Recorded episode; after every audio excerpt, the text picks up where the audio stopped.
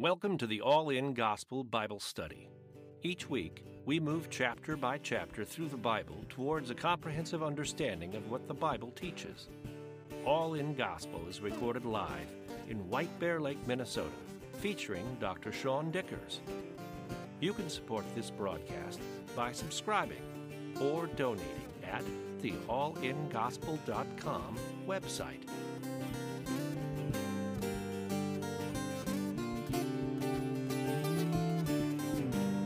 Uh, 2 Samuel chapter 1. We get to start a brand new book tonight.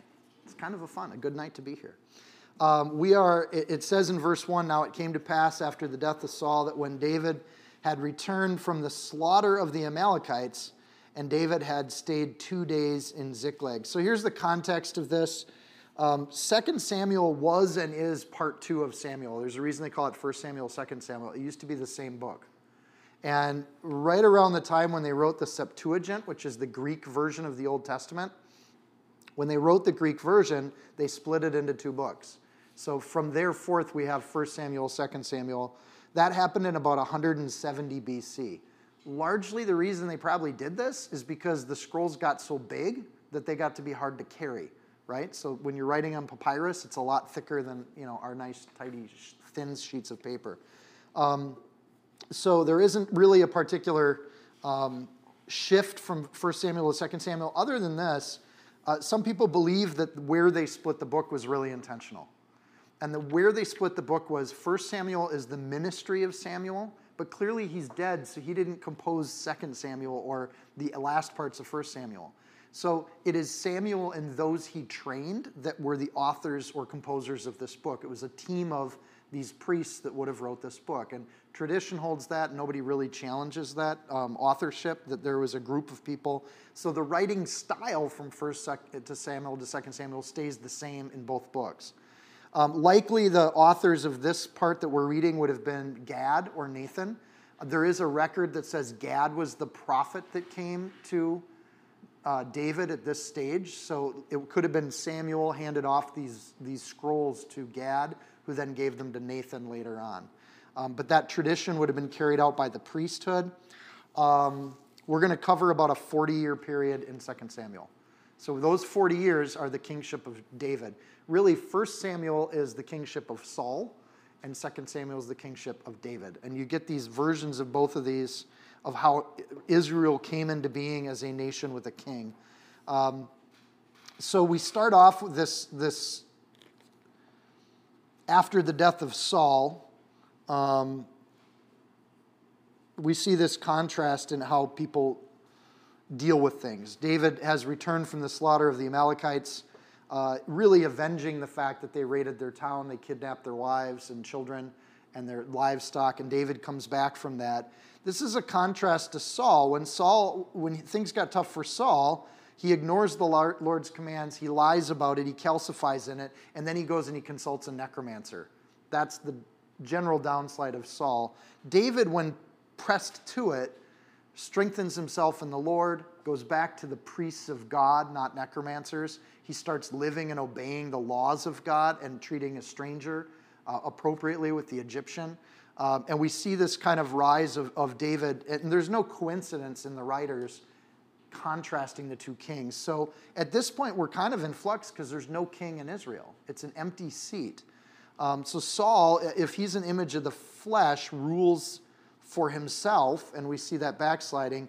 But we also see David as an image of the Spirit or being led by the Spirit and doing things God's way. So we're going to kind of see that happen. So, verse 1 Saul and the three sons, sons are dead on Mount Gilboa um, at the end of 1 Samuel and now it, this is where we're coming back. So it's almost like we kind of are returning to this story from David's side of it, because the last chapter of the last book, we saw the demise of Saul and his sons. So then we pick up here, and we're back with David. Verse 2 On the third day, behold, it happened that a man came from Saul's camp with his clothes torn and dust on his head. So it was when he came to David that he fell to the ground and prostrate, prostrated, prostrated himself which means to lay flat on the ground.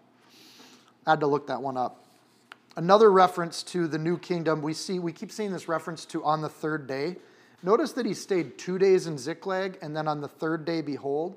They could have then said this was five days, but they don't say that. They split it up because the writer wants to put in the phrase on the third day, which I just think is really unique that that becomes kind of a thing that we see throughout the Old Testament is something happens on the third day. And they even go out of their way to make that happen, as in these verses. So, behold, it happened that a man uh, from Saul's camp. Now, these are important details. If he's from Saul's camp, what nationality should he be? Israeli. Israeli. So there's some things that we gotta remember with the with the uh, necromancer. There was a lot of stuff where you had to tune in carefully to hear the lies. This guy's going to be lying through his teeth, and so we're going to see a, a, kind of almost a, an example where we see something with Saul and we see something that kind of mirrors it with David. So David's going to be dealing with somebody who's not quite telling him the truth. Uh, and we'll see how David handles that. So a man comes, it doesn't record his name. Verse 5, that name will be changed to a young man. So the Hebrew word changes between verse 2 and verse 5. Why does the word change? Because we learn more about this person's character. And there's something that kind of, or we get a little more detail as we go. The clothes being torn and the dust are both images of mourning. A Jewish reader would have seen that as that somebody has died and they're mourning the death falling to the ground would have meant that this person is treating David as their king. So he's coming in, prostrating himself before David as though David is his Lord or his king. So, and David says to him, verse 3, Where have you come from? So he says to him, I've escaped from the camp of Israel. And then David said to him, oh, How did the matter go? Please tell me. So David instantly asks for more detail, like why, what's, what's happening. And remember, he, he didn't have YouTube or NBC or anything like that. He had to get his news through people. So if he escaped from Israel, does that mean he escaped from the Amalekites?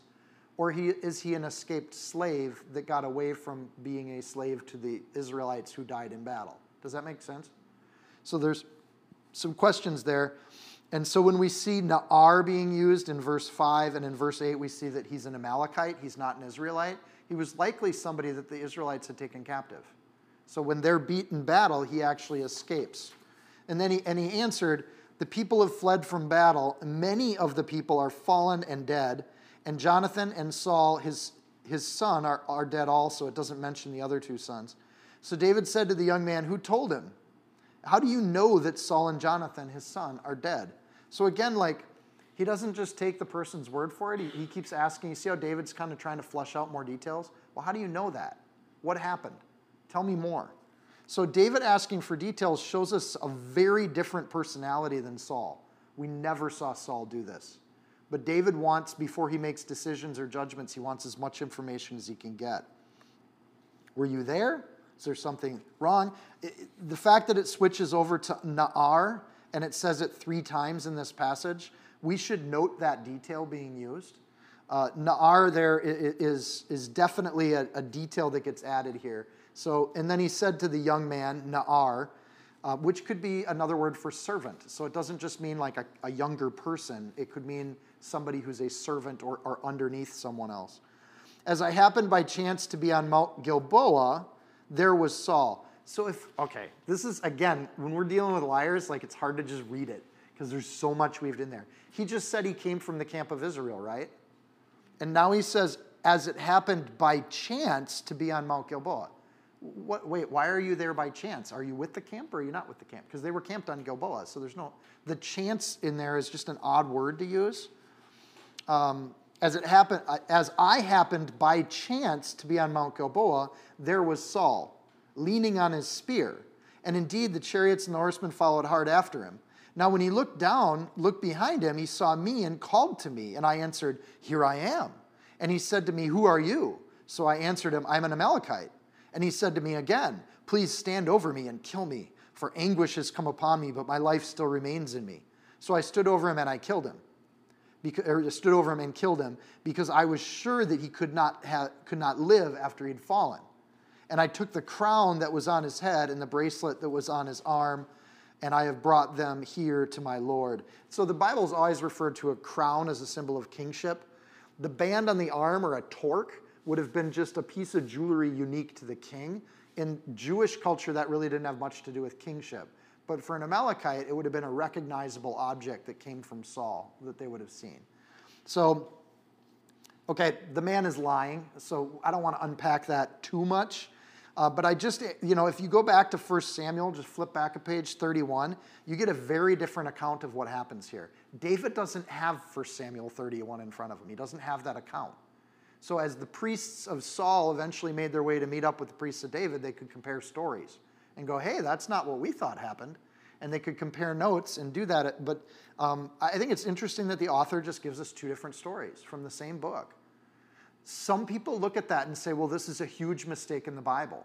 Like they, they got inaccuracies. Don't you see that? So I think it's important for us to understand that this person's being titled a young man, which means they're less reliable, they don't have responsibilities, and clearly this person has kind of an agenda. And we also notice how David keeps asking for more and more detail, and those details don't st- seem to add up very much. So, real quickly, in 1 Samuel 31, Saul, uh, Saul, dies by a sword, but here he's leaning on his spear. It is so, and even in this person's story, um, Saul is is being chased by chariots and horsemen, but he's caught leaning on a spear. So what is it? Is he running or is he leaning? Which of those? Like it's something doesn't add up. So they followed hard after. So if he's on Mount Gilboa, do chariots go up mountains? Like, wait a second, where are you on the battlefield? Because chariots are flat land tools. So there's things here that a warrior would understand. This is like somebody trying to talk about code when they don't write code. And somebody who does write code would hear that and go, You don't write code, do you? So when he's coming to David with these details, for, for a warrior like David, these details wouldn't add up. He'd pick some of these things up really quickly.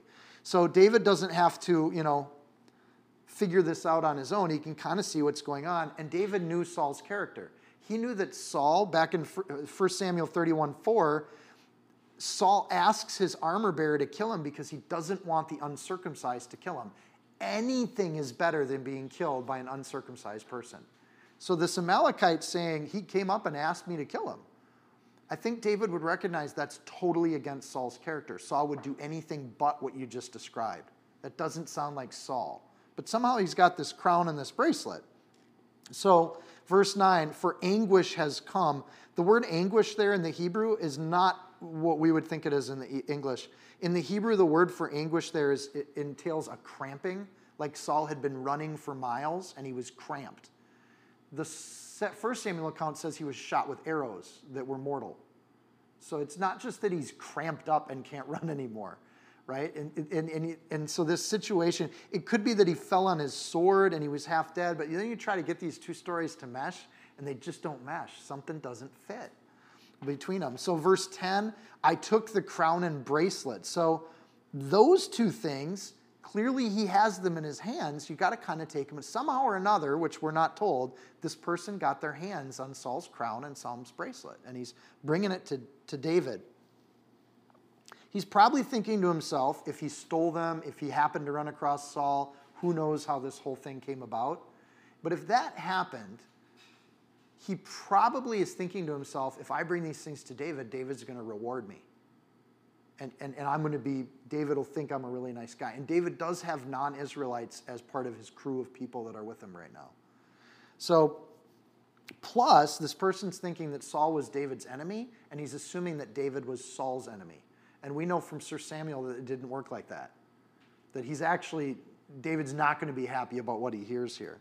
So, regardless of what the truth is, when he says, I stood over him and killed him, there's no reason to self condemn yourself when you go into a trial. So, when you go before a king and you admit that you just committed murder, that's not going to work well for you in a courtroom. They might be more lenient with the punishment, but in Israeli law, there is a punishment for murder, and, and it is execution.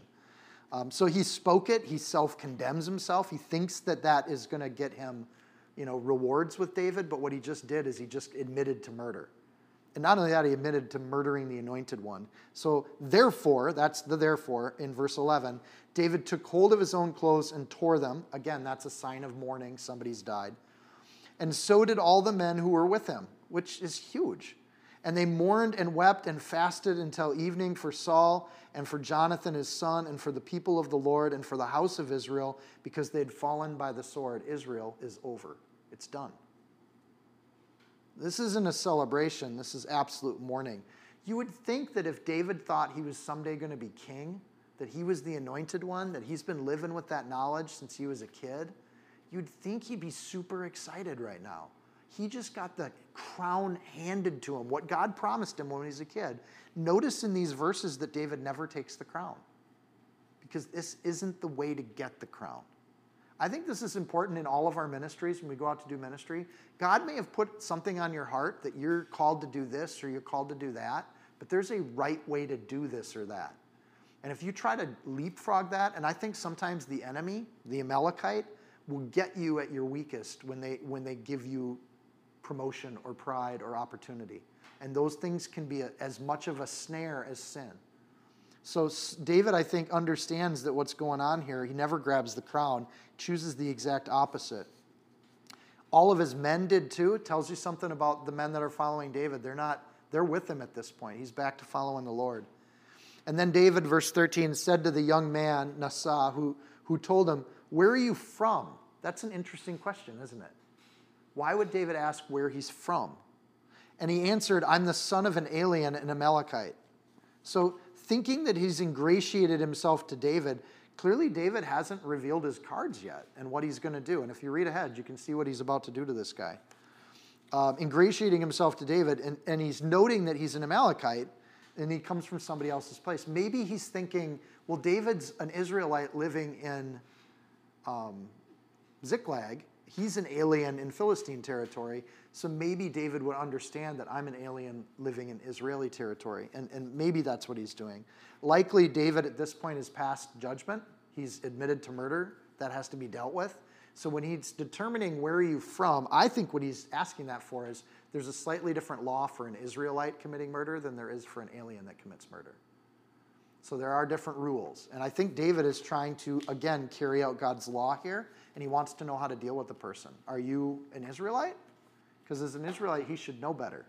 But as an Amalekite, he doesn't know better. So David said to him, how, how was it that you were not afraid to put forth your hand to destroy the Lord's anointed? Why weren't you scared of doing this? You seem to be proud of what you did. Why weren't you scared of this? And then David, and we don't get an answer from the young man at all. Like he just, it's almost like a rhetorical question. Why weren't you scared to do this? And then David called one of the young men and said, Go near and execute him. And he struck him so that he died. This is actually the merciful death. It's quick and it's fast, and you didn't even know it was coming three minutes ago. Right? So it's just done, it's ex- executed. So David said to him, um, It's interesting, David says this after the guy has died. So the guy is dead. So is he talking to him anymore, or is he talking to the Israelites in the room that are seeing this happen? And he says to him, Your blood is on your own head for from your own mouth has testified against you, saying, I have killed the Lord's anointed. So he passes a formal judgment as this happens and says, Your blood's on your own head. I don't need to figure out all your lies because you admitted to killing Saul and you were proud of it. There's no remorse there. It wasn't accidental and it wasn't manslaughter. So, according to Deuteronomy, there's an execution that needs to happen. And it's executed and it happens quickly. I think David has somebody else do it because another piece of the law, which I think David's sticking to to the letter here, is you're never supposed to kill in anger. And David's probably furious right now with this guy. So to, to for him to go and do the execution would be to do something in, in probably with a pretty stirred up spirit. So he's saying he commands this to be done. It's done immediately. Um, and, and says why it was done, probably so the people around him could understand. You'd think some of the other Israelites too would be like, David, the crown just got handed to you. But David's thing is, you don't take a crown, people give you a crown. He can't take the kingship of Israel, Israel has to give it to him. And it doesn't go the other way. I think in the world, a lot of times leadership is taken, but in God's kingdom, leadership is given. And you give people a following. So David never laid a hand on Saul. Uh, he taught his men to never lay a hand on Saul. And David doesn't really get into it any further because this guy admits that that's the end of the court case. He's not even he's not even trying to claim he didn't do it. So no celebration. There's no hanging this guy on the wall like the Philistines did with Saul. There's just a quick, clean execution. It happens immediately. That's what a swift and speedy trial looks like. Verse 16, he talks about his blood, that your blood phrase at the beginning of 16. Um, he's, he's actually making direct reference to the law where it talks about if there is a murder, then you need to determine on whose head the blood belongs, who's responsible for it. So when David says this, he's assigning that responsibility to the person who just got killed. Um, then David lamented with lamentation. Again, the, the execution of this person was civic. It wasn't necessarily in, in a rage or anything like that. Then David lamented. His, his emotion is one of sadness and mourning.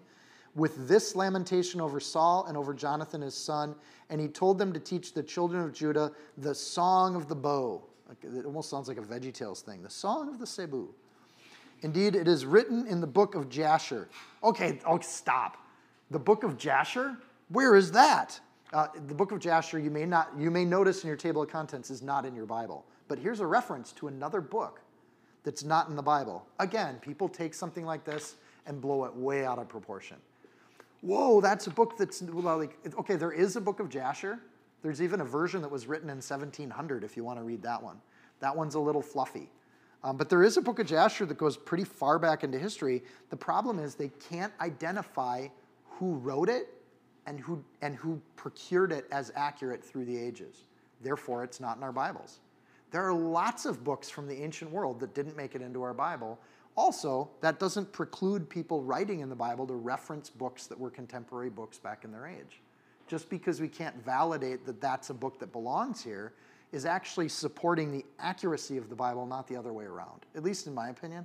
But still, when I get to heaven, I'm heading to the library and I'm going to find some of these books because these are really like, I want to know what's in the book.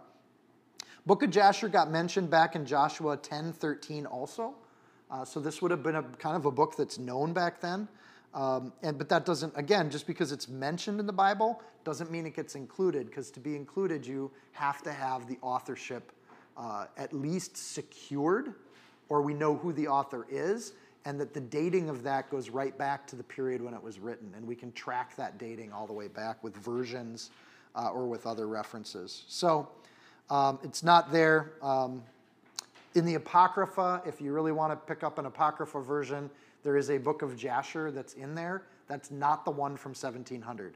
They have the older version of the text in there if you want to read it. But there's some problems with the book of Jasher. And again, that's, I think, divinely when God has assembled the books into the Bible, there's some books that didn't make the cut, and there's a reason for that. Um, anyways, um, when I get to heaven, I'm going to read the book of Jasher. If you guys want to hang out and do a book club, uh, we, will, we will have books of the Bible or books that we know are accurate that are there. Here's the thing with the Song of the Bow. Uh, in the Hebrew, the song of is not actually there. So, teach the children of Judah the bow.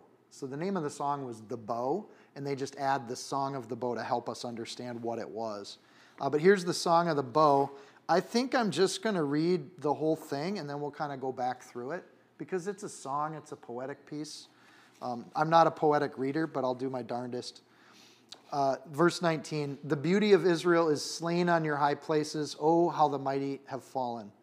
Tell it not in Gath, proclaim it not in the streets of Ashkelon, lest the daughters of the Philistines rejoice. lest the daughters of the uncircumcised triumph. O mountains of Gilboa, let there be no dew or rain on you, nor the fields of offerings, for the shield of the mighty is cast away from there. The shield of Saul, not anointed with oil. From the blood of the stain, from the fat of the mighty, the bow of Jonathan did not turn back, and the sword of Saul did not return empty. Saul and Jonathan were beloved and pleasant in their lives and in their death they were not divided. They were swifter than eagles.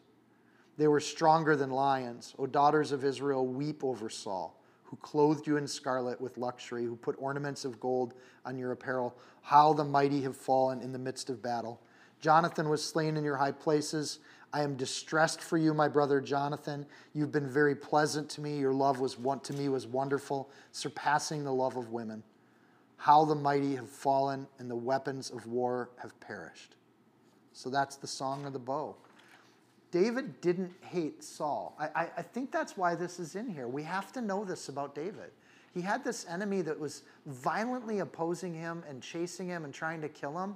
And David's heart was after God's own heart, and he just didn't have hatred for Saul in his heart. If anything, he feels sorry for him. A few little details about the young man that came and told the story that I, I think we can spot in the song, which is why I, you can see David knew what he was doing. David knew that Saul was a guy who threw his spear. So if he's being hunted by chariots, would he have leaned on his spear or would he have chucked that thing at the nearest chariot? Right? So when we notice that Saul isn't carrying a spear in the Song of the Bow, he has a sword that doesn't, because the sword is the thing you don't throw, you keep it with you.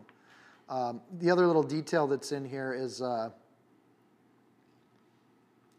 lest the daughters of the uncircumcised triumph. He knows Saul's attitude towards the uncircumcised. So he kind of works that in here.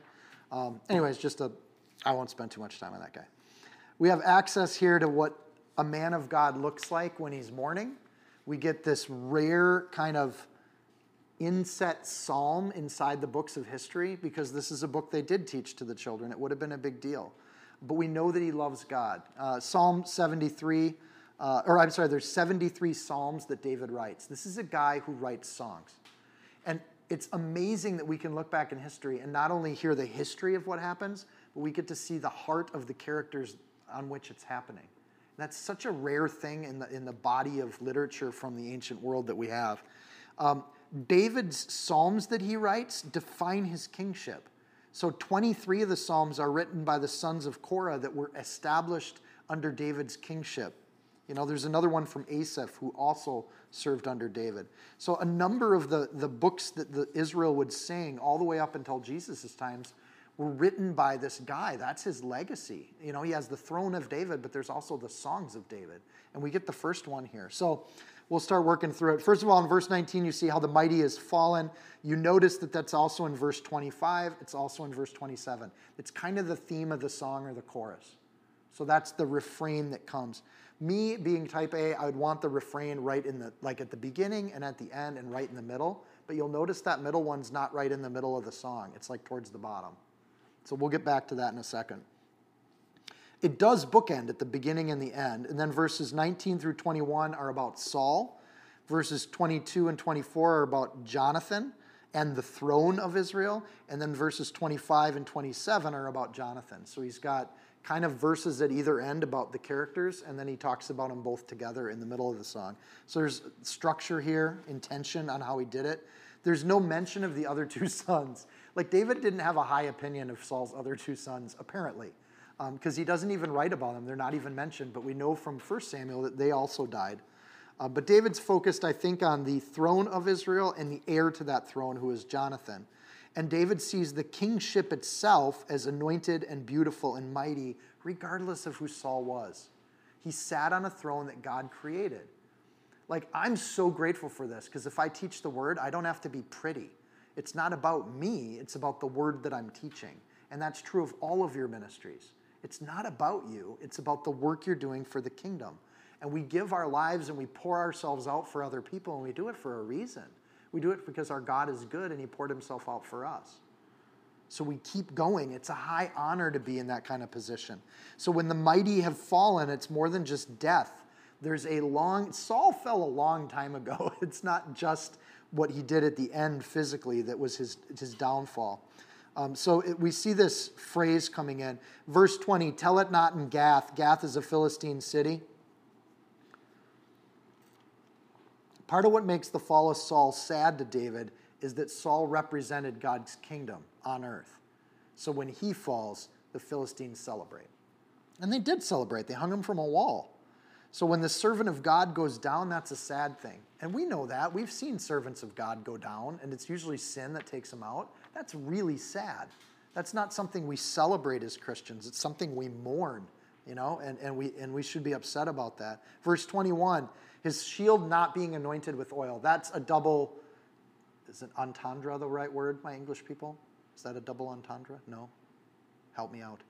Physically, literally, when warriors went into battle, they would oil their shield. This has two purposes. One, it helps that shield because usually the shields were covered with leather. There'd be like a wood or metal base, and then they'd wrap them in a leather. When you when you oil the leather, it a makes things bounce off it a little bit easier, um, but it also makes that that she, that leather a little more supple, supple. It'll take blows better than a hard leather would. So they would oil their shields, and, and that goes away fairly quickly historical. But that little detail helps us to set the book of Samuel where we do historically, um, because there's a period where they stop oiling the shields because they don't put leather on them anymore. Um, it's also an image of God's spirit, like his shield's not anointed. And so you have a kind of a double meaning there, right? There's also this idea that Saul's marching out to battle and he's using the world's weapons and they're not blessed. And that's kind of a tragedy too. So we have these heroes who, um, who do this. So the bow of Jonathan, the sword of Saul, in one way, David's saying these guys went down fighting. They weren't weak. They went out, they didn't go out passively, hiding in caves like in the time of Judges. They went down with honor. On another, in a spiritual sense, the weapons of the world didn't help them one bit. They went out fighting the way the world fights and they lost and they didn't win the battle. I think that's why David doesn't grab the crown right away right? He's not going to take the crown the way the world wants to hand it to him. If he's going to take a crown, it's going to be from God's people, not from an Amalekite thief, right? So in verse 23, this is a kind way to remember Saul, like he's remembering them for their good, their blessings. He doesn't point out all of Saul's failings. Like we get a record of that in Samuel because the priests are writing them all down. But David, we get to see what a blessing he is. He didn't look at people's negative attributes, he saw the best in people. And there's a grace that he's giving here to say, the sins of Saul are as far as the east is from the west. They're not even going to be remembered in song. We're not even going to track them. They're gone in their history. And I just love the way that if David can show that kind of grace and God promises us that kind of grace, isn't that awesome? right? So his people, someone after his heart, does this that easily. Just they're going to remember the good stuff. Verse 24, we get some indication here uh, that Israel did have some success under Saul, that these ladies got wealth and there was a worldly success to Saul's reign. Um, but that's also the reason the Philistines invaded is they wanted to steal things. So worldly success actually makes you a target in some ways. So that said, uh, none of these things saved the people of Israel either. Verse 25 brother Jonathan. We, we, this is a key thing. This is a verse that it, it kind of, I hate to have to address it, but if I don't, I'm not being honest. This is a difficult verse for some people because we just, our culture has changed. So in verse 25, we need to note that David's respect for Jonathan was as a brother, right? And they're not related genetically, they're related because God has brought them together as brothers in Christ how precious that is, is something we should note. The daughters in verse 24 weep for Saul, but when we get to Jonathan, it's almost like the writer of the song David is weeping for Jonathan. Like David didn't weep for Saul, but he's going to honor Saul. You see the difference? He doesn't have to like Saul, but he's going to honor him as the king of Israel. But with Jonathan, it's personal, and you can see the, the way he writes this is there. He says he was very pleasant. In the Hebrew, that means a delight agreeable. You ever hang out with somebody and you leave feeling like you're a better person than when you went? That's Jonathan. You go hang out with Jonathan, you leave feeling better about who you are. It, the, to be with him is a pleasant experience. He's a good friend. So he's a brother, he's pleasant to hang with. Jonathan vowed and selflessly supported David throughout David's life. Jonathan actually saved David's life. So we see the interactions that David had with Jonathan, and they're ones of just kind of honor and grace and love. So the word love here in the Hebrew is ahaba.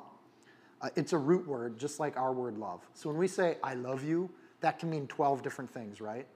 Depending on who you say it to. It's the same in the Hebrew when you use that form of it. It's an absolute, kind of all encompassing kind of love.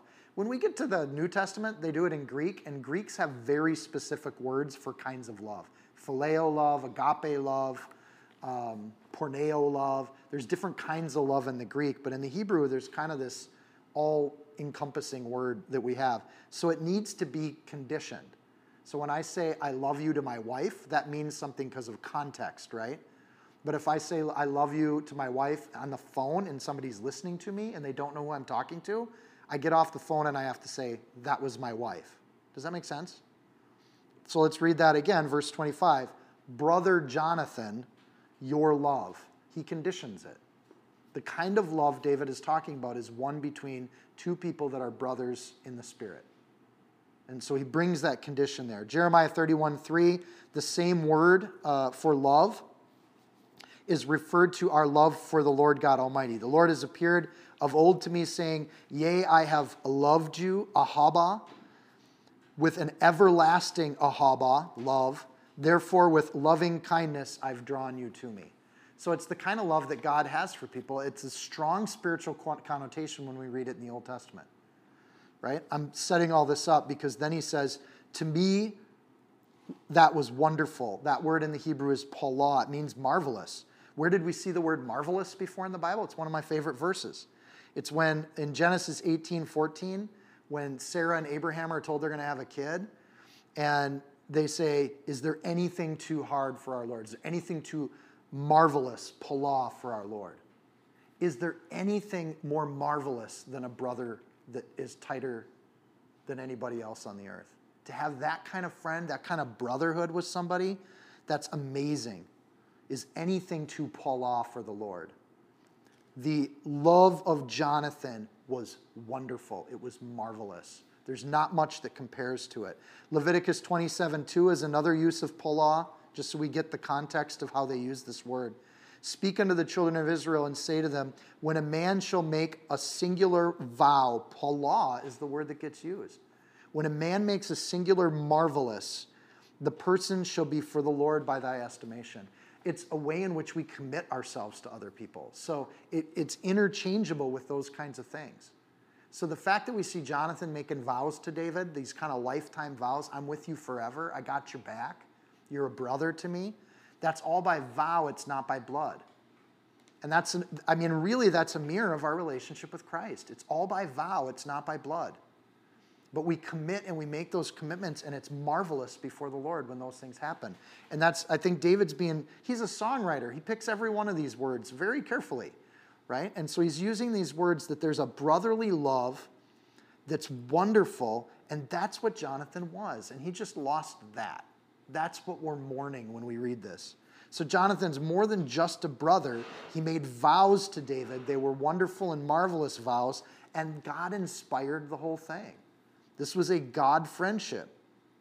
So here's an heir to the throne that was willing to let David take that throne. That's the kind of friendship that doesn't come around every day. Your absolute love was a marvel to me, is another way to read that in the Hebrew. Uh, you can read 1 Samuel 14, 18 through 24, and you can see the friendship of David and, and Jonathan. Most of you have been here as we've read through those chapters. Their friendship was amazing. And then it brings in this phrase which trips people up today it surpasses the love of a woman. Now, we know David's relationships with his wives were not like Sarah and Abraham, right? Two become one flesh. David's more like oh, she's really pretty, I think I'll marry her, right? Or she's a political connection to Saul, so I think I'll marry her. And at this point, he has two wives. So clearly, this guy doesn't have the kind of wife that I do. Like, he doesn't get it. And he doesn't understand that a, marriage can also be a friendship that lasts a whole life that looks a lot like what he's describing with Jonathan. The way God intended marriage, right? It should be that kind of friendship. But he's talking specifically about the physical love that you have with your with with a woman or with a, it doesn't even say a wife it just says with a woman so he's saying like to have a friend a brother like jonathan that's so it's it i'm he specifically is saying this isn't just about sexual attraction it's about a lot more than that and i think that's because he's conditioning the word love which is a primary root word he's trying to explain it's that's not what i'm talking about but people get all tripped up on that and i think it's because in our world today we got a lot of people that can't see past the sexual because they have no spiritual. So all they can read into that is that there might be some sort of weird thing between David and Jonathan. And I think David's going out of his way to say that's not what I'm talking about here. I'm talking about a brotherhood that's, a, that's greater than that kind of thing. It goes beyond it.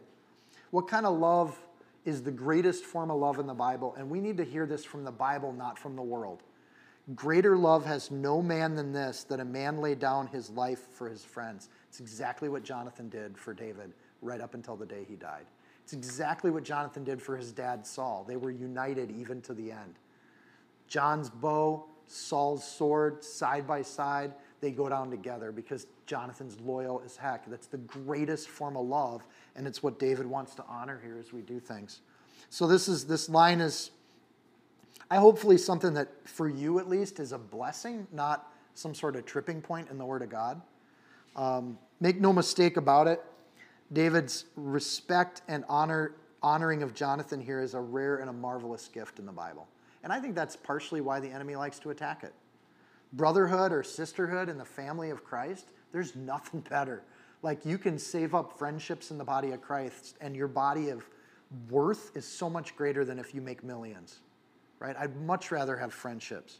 When David, what David really respected about Jonathan is that he stuck it out with Saul. I think David even respected him for sticking out and, and trying to be there with his dad even up until the last battle.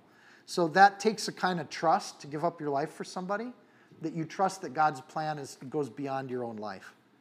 I think every missionary that goes out into the field has to wrestle with this idea. What if I die out in the field? What if something happens? And at some point, people have to decide that my life given to the Lord is the only life I have to give, and it's what I want to give. It's the only reasonable gift. So David values this loyalty. We'll see that in his kingship. In fact, loyalty is what David's going to build his kingship on relationships. How the mighty have fallen, verse 27, and the weapons of war are perished. There's kind of like that last verse is like a sigh at the end. It's a mourning song, right? So it just it ends that refrain and the weapons of war are perished. War did not make Israel happen. So as the Israel tries to make their new kingship and they put Saul at the head of it, like battling and, and war and strife didn't make the kingdom happen. At the end of the day, that's not how Israel's built. Oddly enough, in the history of humanity, that is how all kingdoms are built except for Israel. They're unique in that attribute. Um, and they do win their battles here and there, but it's there. Okay, here's the other thing. The song does have some chiastic form. You know I nerd out about that stuff. So if you want to start drawing little connections with your pencil, verse 19 and 27 both have how the mighty have fallen. That should cue you off. Then verse 20 and 26, 20 talks about the praises of women, 26 talks about the praises of friendship. In verse 21 and 25, 21 talks about the mighty being cast away or fallen, and frankly, 25 talks about the, the mighty have fallen too. It's just phrased different in verse 21. So there's kind of, you could argue four of those. Verse 22 and 24, 1 at 22 is that they fought hard, 24 is that they governed well. So they did both aspects of their leadership well. And then in the middle of the, the song is verse 23, um, this idea of lovely, pleasant, swift, strong. And in the middle of those is that they were not divided these two, these two guys stuck together, and that's kind of their homage. So that middle piece, they were not divided, is probably what goes on the, when you roll up the scroll, that's what is in the middle when you open it up. They were not divided. And the song rolls out from there on either side. So chiastic form. 2 Samuel chapter 2. It happened after this that David inquired of the Lord. he just got a crown handed to him, and instead of taking it, he turns to the Lord, Do you want me to take this crown or not? Um, so this is a feature of David as he's walking well with the Lord as he goes to the Lord with things, saying, Shall I go up to any of the cities of Judah? And the Lord said to him, Go up. And David said, Where shall I go? And he said, To Hebron. Wouldn't it be nice if we just could talk to God like that and we got those kinds of answers? Um, that's my initial thought on that. My other thought on that is we have seen through the last couple chapters David uh, reviving and recommitting himself to the Lord. Here's the thing if you commit yourself to the Lord, you do get answers quicker from the Lord. Veteran, mature believers will tell you this. The more you are just faithfully in prayer, in the Word, in fellowship with other believers, then when you pray, read the Word, and have fellowship, you get these kinds of answers. Like it just gets clearer the more you're consistent with what God's asked you to do. The less we do those things, the more foggy messages from the Lord get. So the clarity from the Lord has a lot to do with how much time we spend with Him. So David's training has built up to this kind of responsiveness from the Lord. He was exiled, he dwelt in caves, he had years of relying on the Lord when he was in danger, he had some backsliding, he did some raiding. What hardships do you want to go through to get this kind of clarity from the Lord? So that's kind of like, okay, Lord, maybe I'll take it a little less clear. because David had to go through years of hardship. And at that point, here's the other thing is he's coming back from kind of reuniting with the Lord. You'd think the Lord might want to like torture him a little bit. Like maybe I'm not going to give you an answer right away, David. Maybe you need to just sit on this one for a little bit. But the Lord doesn't hold grudges. He's bigger than that, clearly, and he gives David's answers immediately. Um, David at this point is in Ziklag. I think that when David asked these questions, if the Lord said to wait, David would have just waited. But the Lord didn't make him wait. He gave him answers right away. Um, so the Lord says to him what to do. Likely they would have used the Urim and the Thummim for this. Remember, he had a priest with them. Um, but the Bible doesn't actually say that here. It just it kind of says he asked questions and got answers. So it doesn't tell us the method by which this happened, but we've seen throughout the Old Testament there's direct communication from God, there's messengers from God, there's the Urim and the Thummim, there's actual prayer. Um, there's ways in which uh, people have tested God, Gideon with his, his, his wool being laid out. Um, but in this case, it sounds more like a conversation. Um, Hebron is about 20 miles south of Jerusalem, uh, which would be quite a trip from Ziklag. It's a significant location, just as a reminder. Hebron is where all the patriarchs are buried. They're actually still buried there. There's a place called the Tomb of the Patriarchs which is recognized by the Muslim world and the Christian world and the Jewish world as the burial sites of Abraham, Isaac, and Jacob. Uh, so that's the only land that Abraham ever purchased. So God starts him at the same spot he started Abraham. I just thought that was a cool connection. Verse 2 So David went up there, and his two wives also, Ahinoam the Jezreelitess, and Abigail the widow of Nabal the Carmelite. And David brought up the men who were with him, every man with his household. So they dwelt in the cities of Hebron. Essentially, this is a mass migration. They're just leaving Ziklag and taking everything with them. Um, and no conflict, no issues. Just when God says to go, it seems to be the path is clear. Verse 4 Then the men of Judah came, and there they anointed David king over the house of Judah. This is interesting. So one of the tribes immediately shows up to David and honors him as their king and it's king over the house of Judah. Notice that Dave, David progressively has first taken control of himself, then he took control of his family, then he started leading his men again, then he started to lead or rule over his house in Ziklag, and now he's leading over the tribe of Judah. So you see the rise of David is consistent, but that starts with him getting control over himself. God's anointing here is all over this. Um, this is the second anointing. He was anointed by God, which was kind of a personal thing. And then when Judah anoints him, that's kind of a, a second anointing. And he's going to have a third anointing when they make him king over all of Israel. So he'll be anointed three times. You'd say, why do you need three anointings? And the reason for that is an anointing is simply a ceremony, right? It has symbolic effect, but it doesn't have like, you can anoint somebody, but that's simply an image of, of cast or of committing them or, or praying over them and the Spirit being on them as they go into a position. Uh, so, this is his second anointing. David's first order of business, then, as king, is to take care of the burial of the last king. And, and, and, and making this choice, we, there's, there's an implied question, uh, and it says, and they told David. So there's an implied question here, and the question is, uh, is, is, is Saul buried properly? Has he had an honorable burial? Have we taken care of that business? So the answer he gets for that presumed question is the men of Jabesh Gilead were the ones who buried Saul.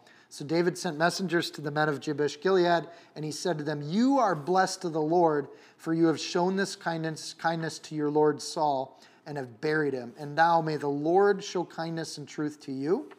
And I also will repay you this kindness because you've done this thing. Now, therefore, let your hands be strengthened and be valiant, for your master Saul is dead, and also the house of Judah has anointed me king over them. All right, that's an interesting tag at the end because Jabesh Gilead is not in the house of Judah. They're on the other side. So he's just letting him know, like, I'm, I'm over here now. I like that he follows up and he honors those that were loyal to Saul. 1 Samuel 31, these people were the ones that took Saul down from the wall and they went and they, they took care of his body properly. And the fact that that business is taken care of and David understands even loyalty to your enemy, I think David gets loyalty is loyalty. And that Jabesh Gilead, they risked their lives to do this because now the Philistines are after them, but also the people of Israel are might be after them too because they just honored the king that just went down that was an enemy of David. So he presumably they put themselves in a spot where if David becomes king, he doesn't like him. And if the Philistines find out who took their trophies, they don't like him. So he put himself in kind of a double jeopardy position, but they did it because they were loyal to Saul. And I think David understands that that virtue, that quality of loyalty is a big deal. And so he wants to let him know, you're not in trouble with me at all. In fact, I want to honor you and give you gifts because you did the right thing. And I think this is just grace because their loyalty to Saul, you could perceive that as then they're enemies of David because Saul made himself an enemy of David. So initially, the Jabesh Gilead people will join with Abner because there's a civil war coming, and they're going to join on the side against David. So the fact that David kind of shows them this honor is kind of, regardless of what happens next, this isn't about that. This is about doing the right thing. And he shows his enemy, Jabesh Gilead, in this coming civil war, that they did the right thing. And I just think that's classy, classy as heck. And you don't see that a lot in, in these ancient histories. Um, but he did the right thing. He did the truth that was there, and, and those deeds, uh, he's letting them know that they've been seen and they've been recognized and that they're honored men because of it. So as he does eventually become the king over all of Israel, Jabesh Gilead is that much more ready to serve him as king because he shows grace even when they're his enemies. He who does the truth comes to light, that his deeds may be clearly seen, that they've been done in God. John 3:21.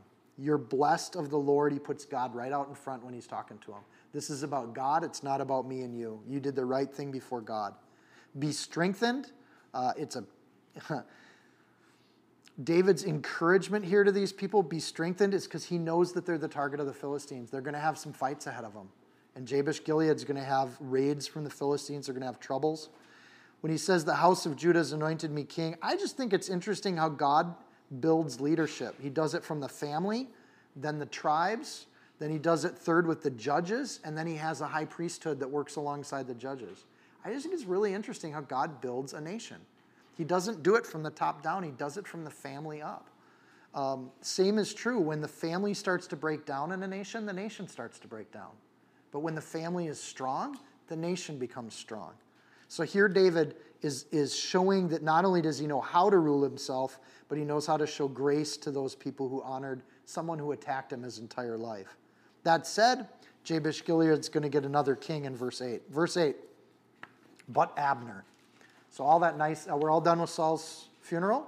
But Abner, the son of Ner, commander of Saul's army, took Ishbosheth, the son of Saul, and brought him over to Mahanaim uh, now, the fact that Ishbosheth wasn't really going to battle with Saul and the other three sons is likely because he's too young, or he would have been at that battle.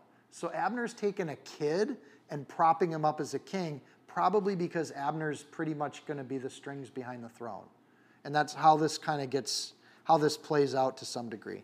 And he made him king over Gilead, over the Asherites, over Je- Jezreel, the people that we just talked about, over Ephraim, over Benjamin, and over all Israel. Abner took, he brought. Clearly, the verbs here, Abner's in control. So Abner, the head of the army, takes over. Um, we know he's head of the army. 1 Samuel 14 50, and this verse, he's the commander of the army. We know from 1 Samuel 14 that he was Saul's uncle.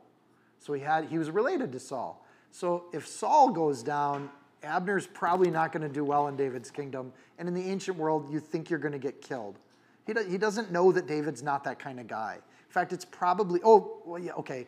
Abner does know that David doesn't think highly of him because remember, Abner called him out and said, Why didn't you guard Saul? What kind of general are you? You didn't take care of the security. Abner knows he doesn't have like a job waiting for him over in David's kingdom. So he's going to fight for his own kingdom. So he has every reason to oppose David, even though I really don't think that's how David would have handled him. But um, it also reveals that Abner was probably one of the people feeding things into Saul's ear throughout his kingship. Like, David, he's out to get you. Like, this is probably that.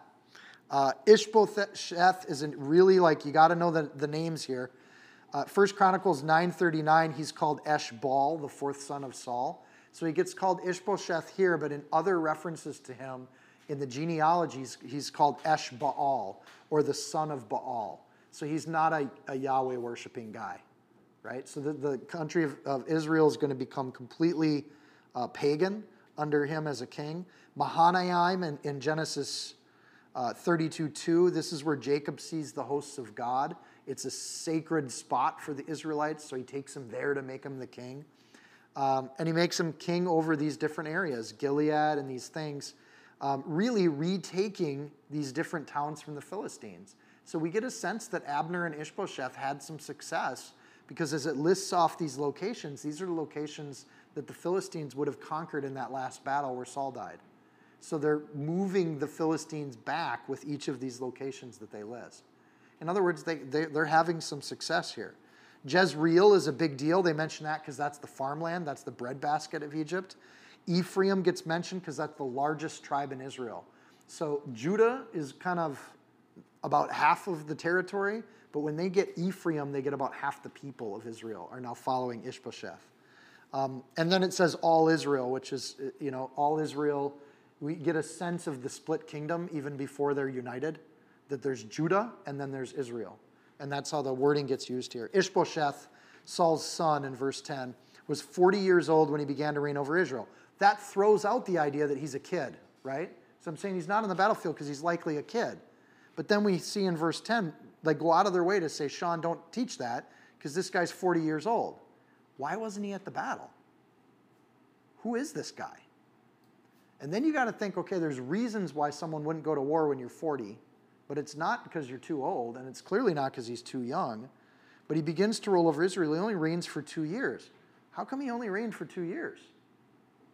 So, those are kinds of questions we have about Ishbosheth. The Bible doesn't tell us the answer to that, um, but we start to, you know, we get that detail because there's, it should be a huge contrast. We just read about a major battle with all of Saul's sons there, and Ishbosheth's 40 years old and he's not at the battle, he's not a commander. So, what kind of character do we have here? And why is Abner thinking he can just control this guy? Only the house of Judah followed David. So, there's a split in the kingdom. And verse 11, at that time, David was king in Hebron over the house of Judah, uh, was seven years and six months. So, David's just going to be patient. He's going to take what God's given him. Judah has said, We'll follow you as our king. David's not attacking Israel, he just accepts where God's put him. Even though God said he'll be king over all Israel, he's not going to take that crown in that kind of way. So to stand for the throne of David is to get the disapproval of the world. And, and that should be expected. It's no different with the son of David who sits on the throne of David he doesn't force himself on any of these other tribes. And Jesus never forces himself on anybody. God's a gentleman. You come into the kingdom of God by voluntary addition. And David's like that way too. Judah's choosing to follow him, and these other tribes have chosen not to. And that should be eh, to somewhat expected, right? There's an 11 to, or 11 to 1 ratio here. So seven years and six months Judah just becomes his home. So two years he's leading in, in Judah. Uh, the, the Ishbosheth is only going to reign for two years. Then those other five and a half years means David was reigning all of Israel from Hebron. So that's where the throne is initially. He's going to move it to a different city, but we don't know that city's name yet. Verse 12 Now Abner the son of Ner and the servants of Ishbosheth the son of Saul went out from Mahanaim to Gibeon. That means they're attacking. So they're moving towards uh, Judah. That's a long trip for that army. As Abner is conquering all these territories in the north, he's heading towards Judah when he comes down towards Gibeon. So there's that word went out in the Hebrew is a military word for campaigns that go out to battle. So he goes out to battle first, and then in verse 13, Joab the son of Jeruiah, Jeruiah, and the servants of David went out and met them by the pool of Gibeon. So they sat down, one on one side of the pool and on the other, other side of the pool. This is an interesting thing. Abner, the head of Saul's armies, relative to Saul. And then on the other side is this new character. It's the first time we've heard the name Joab. It's not going to be the last time. He's going to be the head of David's armies. And he's also a relative of David. So the son of Jeruiah, we should know that um, that makes him David's nephew. But remember, David was the youngest of a lot. So, and, and this, and Zeruiah was a, uh, his sister. So the fact that he's the son of David's sister and David's sister was much older than he was, it's likely that Joab was older than David. So he's in both cases, you got Abner and Joab, kind of the uncles of the kings, that are then leading the armies for their nephews. And they're sitting opposite the pool, eye to eye, staring each other down. Who's tougher? You got Joab, the battle hardened Amalekite killer, and you've got Abner on the other side, the battle hardened David chaser. You know, you got these two guys that have for years have been leading armies. They're definitely going to go the way of war if they can. And they do. Verse 14. Then Abner said to Joab, Let the young men fight. Let the young men now arise and compete before us. And Joab said, Let them arise. He's got these two battle hardened, grizzly guys going, Let's get the young people to do the fighting. like, we're tired. So they do. In some ways, you could see this where you'd send out your champion, like with Goliath and David, and you, whoever wins wins the battle, and then nobody else has to die. The problem is they tried that with David and Goliath, and it didn't work. They still had a bunch of people die. So this whole champion idea is nice in theory, but it doesn't always work because usually if you're at war, you're at war because you want to eliminate the other people group from the planet. So having champions do it is there. So at this point, it's just mere entertainment. Notice neither Joab or Abner go to the Lord and consult them. Should we have a battle to the death? And the Lord then tells them one way or the other. And I think the Lord would have said, No, don't have a battle to the death. Well, this isn't about this isn't a game. They're not there to entertain you. Notice the number they pick is 12. 12 champions on both sides. That's the number of governance or representation. 12 tribes of Judah, 12 disciples. So they arose and they went over by number 12 from Benjamin, followers of Ishbosheth and the son of Saul, and 12 from the servants of David. And each one grasped at his opponent by the head and thrust his sword in his opponent's side, and they fell down together. This is horrible. Therefore, that place was called the Field of Sharp Swords, which is in Gibeon. So, going in, this is like the beginning of Greco Roman wrestling, where you, you grab the other person's head and see who's stronger, and you kind of try to jerk the one person to the side. Only instead of going in barefisted, they've got a sword in the other hand. This also says they're going in for guts in battle. These warriors went in with shields. Remember, Saul's shield didn't get oiled? So to go in to fight without your shield means they're going in for a death match. That's all this is. It's just wanton killing. No shields, nothing, and then they all die together. So this isn't historically very productive at all because both armies are going to still fight. This honestly was just Let's take my 12 toughest against your 12 toughest. And they both think this is a great idea. Uh, and then verse 17 is kind of a separate idea. There was a very fierce battle that day, and Abner and the men of Israel were beaten before the servants of David. That's not that these, I don't even know why they include the story with the 12. Be one of my questions when I get to heaven. Why did you have the battle of the 24 people in the Bible? And what, what's that there for? Other than to show us something about the character of Joab and something about the character of Abner. These guys are men of war and they like to watch people die. And that's it. I like to think that maybe Joab sent his 12 weakest or something like that, but it, none of that makes any sense. The reality is they went in, and as they grabbed each other's heads with one hand, they had swords in the other, and everybody just died, and all 24 of them are dead. It was just pointless carnage. The battle being fierce has something to do with it being a family battle. Family battles are the worst. Every lawyer will tell you the worst cases are divorce cases. Like it gets vicious when there's a family member involved. The Civil War was one of the, the highest death rate per soldier wars that America's ever had. It gets vicious when it's civil. One instance from the battle then gets shared in verse 18. We see this glimpse of what happened during this fat, fierce battle. Now, the three sons of Zeruiah, Zeruiah, Zeruiah, eh, you can try to pronounce that later in your spare time were there Joab and Abishai and Asahel. So we see three brothers. Joab's one of them. Asahel was as fleet of foot as a wild gazelle. Important detail. He's fast. So Asahel pursued Abner, and in going, he did not turn to the right hand or to the left from following Abner. He's got like Terminator. And it's really important. He's going full speed at him. And Abner looked behind him and said, Are you Asahel? And he answered, I am, coming full speed at him. And Abner said to him, Turn aside to your right or your left and lay hold on one of the young men and take the, his armor for yourself. But Asher would not turn aside from following him, Abner. It's like, buddy, I'm, go- I'm not going for armor. I'm going for you to go down. So he's trying to claim. You ever see, like, this part of just like young men trying to make their way in the world, right? And in the battlefield, this is part of how you do it. If you're the guy that drops the other general, that's a huge honor for that soldier. So this is kind of younger guy, and Abner's trying to, you know, say, hey, look, don't do this because you're a young punk. I'm going to waste you. Like, I'm a better fighter than you. Don't do this. But I think here's the other thing. So I, Abner again said to Asahel, Turn aside from following me. And we get to see why Abner doesn't want to fight him.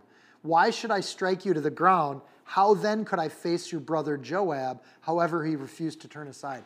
Abner knows that this is Joab's little brother, right? This is like if you want to kill Achilles' son, you can do that, but then you got Achilles coming after you, right? It's the same kind of situation. If he kills, uh, if he kills uh, Asahel, then Joab's got a blood feud with Abner, and his duty under the law is to avenge that blood that got spilled. So Abner's trying to avoid that kind of bloodshed. But it doesn't work. He, he refuses to turn aside because he's like, I don't, I'm not gonna, I'm not going after the armor and I'm not gonna stop because I'm scared of you. So, but Abner is right here. This is going to be an issue and, and it will be a blood feud. Um, but he's telling him to back off. Uh, there's no honor here for you. Um, Therefore, Abner struck him in the stomach with the blunt end of his spear so that the spear came out his back. This is a really graphic detail. And then he fell down there and died on the spot. So, the downside of being fast as a gazelle is you are then Abner uses his speed against him. He's a good fighter. He, he overcommitted. So Abner does that. The fact that he uses the blunt end of the spear is largely because he's probably trying to stop him, but he's coming at him so fast and so hard, it, it stopped him, but it went right through him. The other thing is if he's got the spear turned around, that means the sharp end is probably in the ground. So he sets up this kind of dull pull thing to stop him or back him off. Um, strategically, it, it, Abner's not trying to do it, but it happens, and he's responsible for it. So that so that it was so it was that as many that came to the place where Asahel fell down and died stood still. They would kind of stop and honor him. This is the spot where he died. He was so committed to avenge this situation and stop it that he killed himself on the blunt end of a spear. Joab and Abishai, the other brother, also pursued Abner. So they're all going after Abner, and the first one to there is the one that's as fast as a gazelle. So, but the other two brothers are still coming. And the sun was going down when they came to the hill of Ammah, which is before Giah, on the road to the wilderness of Gibeon. In other words, the tribe of Judah has won this battle. They've pushed him back. Now the children of Benjamin gathered together behind Abner and became a unit, and they took their stand at the top of a hill. Again, a great strategic move. Get the, get the higher ground. Then Abner called to Joab and said, Shall the sword devour forever? He's talking about blood feuds. If I kill you, your family's coming after me because we're both Israelites. If you kill me, my family's coming after you because when you have killing within the tribe of Israel, we have an obligation. It's interesting which laws of God they choose to follow and which ones they choose to totally ignore. But seemingly, the blood avenger thing caught the imagination of the warriors. And do you not know that it will be bitter in the latter end? This is just going to end bad for everybody. How long will it be until you tell the people to return from pursuing their brothers? Are you ever going to stop coming after us? The one thing Joab could say is, You attacked us. You phoned me for this conversation. So if you don't like the result of it, that's kind of your problem. But here's what happens Joab said, As God lives, unless you had spoken, surely then by morning all the people would have given up pursuing their brethren, their brothers. So Joab blew a trumpet, and all the people stood still and did not pursue Israel anymore, nor did they fight anymore. Then Abner and all his men went on all that night through the plain and crossed over the Jordan and went through all Bithron, and they came to Mahanaim. They went back home. And it, I love that you see the influence of David because when Joab speaks, he puts the Lord out in front. Boy, as God lives, if you didn't say something, we would have kept coming forever. We didn't know you didn't want to fight because remember, you attacked us. So if you don't want to fight, we're not going to fight. And that's Israel's way of doing war. If we're not going to battle, then and you want out of the battle, you got out. We don't have to fight if you don't want to. So they stop killing. I think that shows restraint that we just don't see in ancient history. So they don't finish the deal. Um, some people read this passage to give you other commentary on this. Some people read this passage and say if Joab had finished the deal, they wouldn't have civil war that goes on for a very long time. that this was the chance that he had to just end it, and he didn't end it. I'm hesitant to go that way because I just don't see that the Bible gives us that commentary. Like, I think to have mercy, regardless of maybe that means more struggle, maybe that's a sacrifice we make, but to choose to not fight is sometimes the, the merciful path is more work, and it does mean struggle. And it does mean we don't get that killing blow all the time in our arguments. Sometimes to just relent, it works. So Joab returned from pursuing Abner, and when he had gathered all the people together, they were missing of David's servants 19 men and Asahel. Remember, 12 of those 19 were in the, the death battle of the swords. So really, they only lost eight people. So you're thinking, how many people are even in these battles? And then verse 31. But the servants of David had struck down of Benjamin and Abner's men 360 who had died. So, like, that's an, a one man to 18 man ratio death rate. So, we should learn a couple things for that. First of all, you could say, oh, that's just a flat out miracle that the tribe of Judah just had that of a lopsided of a victory. But we know now why Abner ran, is they were absolutely getting slaughtered on the battlefield. And as a man of war, Abner knows what that looks like. Um, and Abner could see something's just not working here. It also tells you that chasing David through the wilderness and never having combat, they had a veteran army that was good at marching, but they weren't good at actually doing fighting. Where David's men were raiding Amalekites and other enemies of God for years, they were actually good at fighting and they knew how to handle themselves with their weapons. So, a person who's trained as a soldier and knows how to fight versus somebody who just thinks they know how to fight, it's not even close. Like, go to any martial arts situation and take on the sensei just for fun. Is sensei the right word? The master of the martial art. They will own you in seconds, and I don't care how big they are. It's just a matter of knowing how to handle yourself. Spiritually speaking, if we go out to battle and we don't know the Word of God, and we don't know how to pray and we don't have fellowship with other believers, we're going out to battle not being ready for war. And we're going out into spiritual situations and we're going to get owned. So if we spend years learning the word, fellowshipping with the saints, talking about our Lord together, sharing our stories of, of spiritual stuff that's going on in our lives, that's what prepares us to be the loving servants of God in a very different kind of war a war for people's hearts and souls. So I, this image just of the 18 to 1 ratio, to me, that convicts me. I got to just be ready for, I've got to be in it. I got to be in those skirmishes with people. And, and if that's the case, and, and sometimes that goes God's way and sometimes it doesn't, it's God's battle, it's not mine. But it's not that we go in thinking like combat warriors all the time, but there is an idea that we understand that there is a spiritual conflict. The souls of humanity are at stake. And God's put us on the field to bring those people into the harvest and gather up the people that are going to be in the kingdom of heaven. So, just a thought. 32. Then they took up Asahel and buried him in his father's tomb, which was in Bethlehem. There's that little city of like 2,000 people that just got mentioned again in the Old Testament. It just keeps popping up all through the Old Testament. This little sheep herding city of Bethlehem, right? And Joab and his men went all night, and they came to Hebron at daybreak and now there was a long war between the house of Saul and the house of David. So that whole story sets up this blood feud, this battle, this civil war. And David grew stronger and stronger, and the house of Saul grew weaker and weaker. The battle's kind of one way. And, and, it, and it doesn't give us a lot of stories as to that battle. We don't get a lot of history there, in large part because the Bible doesn't, the writer of this, that wasn't the point. The point was that David kept growing in strength in battles like this that were 18 to 1 ratios, you know, that's going to whittle down an army pretty quick with every skirmish. So if Joab had finished it, the war might not be as long. Um, but I, at the same token, Joab, followed the law because David trained him to do that. And he trained him to stop fighting when the other person waved the white flag. So we historically get kind of the first instance of someone crying uncle and then the uncle backs off. Y'all get that? You got two uncles. It's the battle of the uncles, and one of them cries, Uncle. All right, just wanted to say this is where, where these phrases come from. And you have this situation where this happens for the first time in history. Somebody just says uncle, and uncle goes home. So there isn't, uh, there isn't going to be peace for David. You'd think he's gotten right with the Lord. He's excited about his faith. He's going to the priest. He's seeking the Lord's counsel on what to do, but that doesn't mean that he's going to have uh, uh, unicorns and rainbows the rest of his life. It actually means David's going to have strife and, and these kinds of battles for the kingdom. And the same is true with us when we accept David's, the son of, the, the person who sits on David's throne is Jesus. And when we bring Jesus into our life, there's that moment of, ah, oh, things are going right. This is great. I'm in the Word. I'm doing it. And then God just puts those tests in our life. He gives us those things that we have to live through and, and deal with.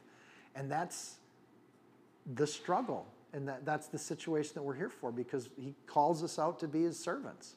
And that's kind of what that means. It's funny how the white flag of peace gets honored when the enemies of God wave it, but they you, we haven't seen a lot of occasions where the children of God wave the white flag and the enemies are, show that kind of mercy.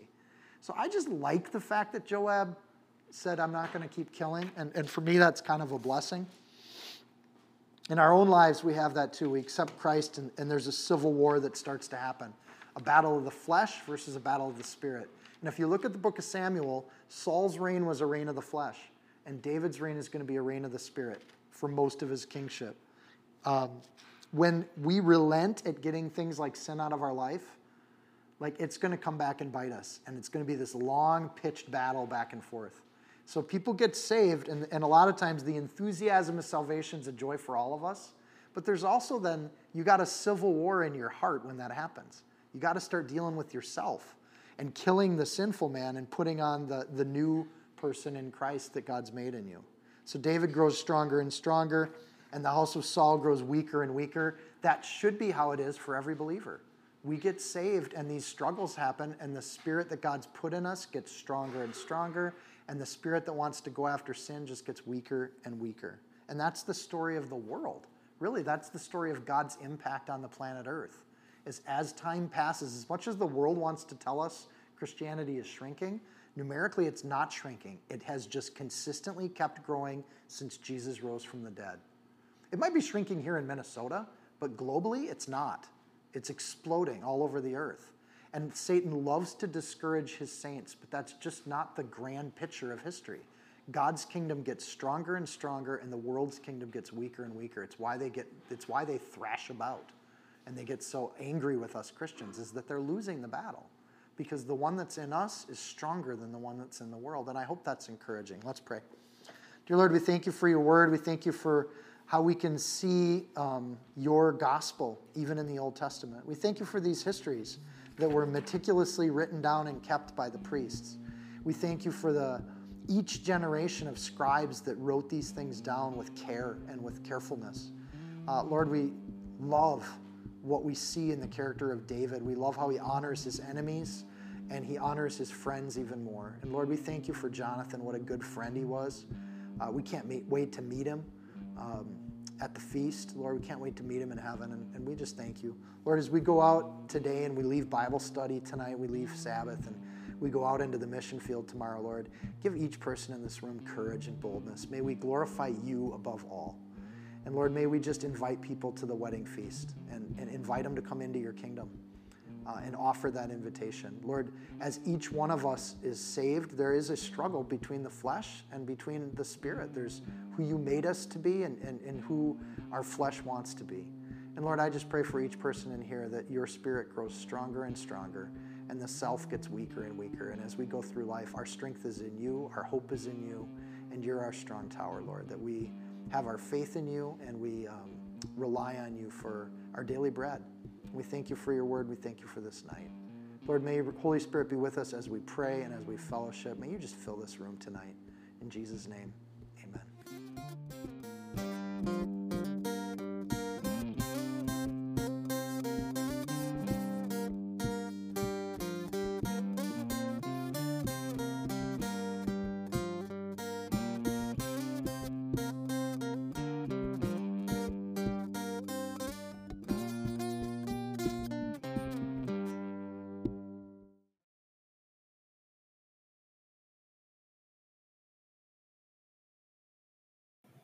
If you found this teaching helpful, insightful, you can support this podcast by sharing it with a friend. Screenshot it, tag it, post it on your social media.